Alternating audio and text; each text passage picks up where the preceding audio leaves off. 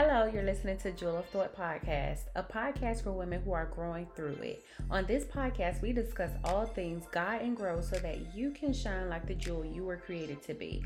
I'm your host, Sha Ariane, and welcome to another episode. Hey guys, so last week was crazy. Of course, last week I announced the launch of this podcast, and let me tell you, I was so overwhelmed by all of the love. Thank you so much for all of the likes, comments, shares, DMs, text message, phone calls, all of it. Thank you, thank you, thank you. And again, this podcast will be nothing without number one, God, and without you guys. So thank you. I do plan to be very open and honest with you guys about some of the things that I experienced on my faith journey. Um, I'll be sharing the highs and the lows, so it won't just be the pretty things, but it'll be the ugly things too. So, we're going to start a new segment, and this new segment is going to be called Faith Jewels. And this is where I share my faith experiences. So, let's get into it. So, the other day, God spoke to me about some things that He needed me to work on. And in the past, I'd either run because I didn't feel like I was worthy enough to be in his presence after what he showed me, um, or I would just push it to the back of the closet of my mind to deal with at a later time. FYI, I am a recovering perfectionist, so that would explain it. Now, this time around was much different. Like, I literally stopped everything it was that I was doing in that moment and I paid attention to what he was pointing out to me instead of running from him.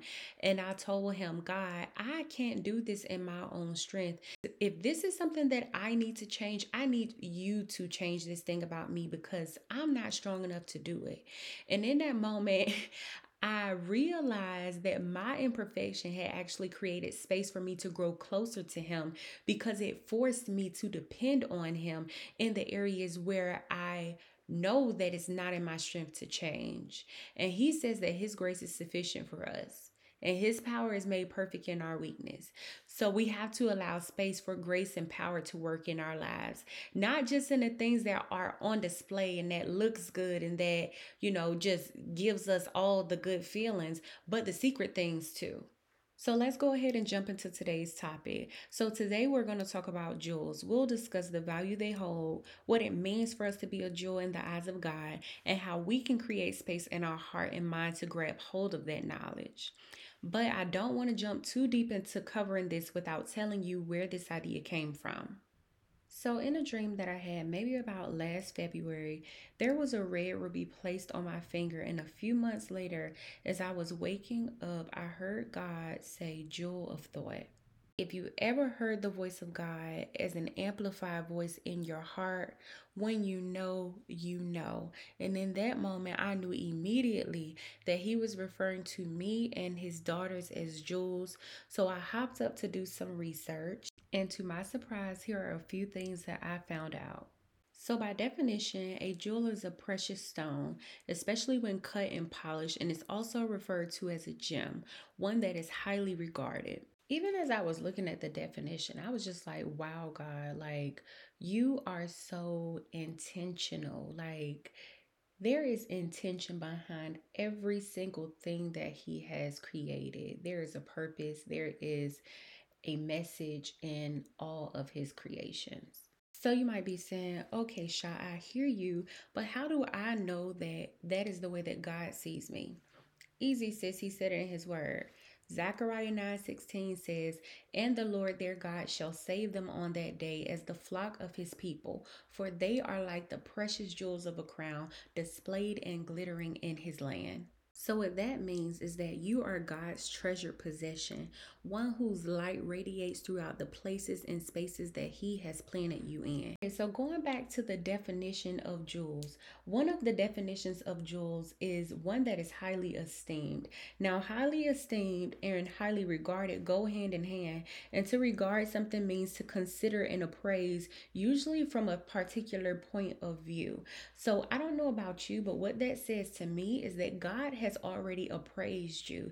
He's already set your value. So your value is not defined by what you do, it's not defined by your body type, whether you're single, married, whether you have children, whether you've stepped into um, your purpose, is not found in those things. Your value is found in God. The last topic I want to discuss is how to create space to shine.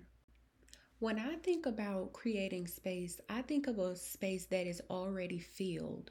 So, what I would have to do in that space in order to create more space is get rid of old stuff. So, what you would have to do in order to create space in your heart and in your mind to receive is to remove the old. Remove the old and leave space for the new, the old way of thinking, um, old friends, old cycles, old thought patterns. You have to remove the old in order to create space for the new.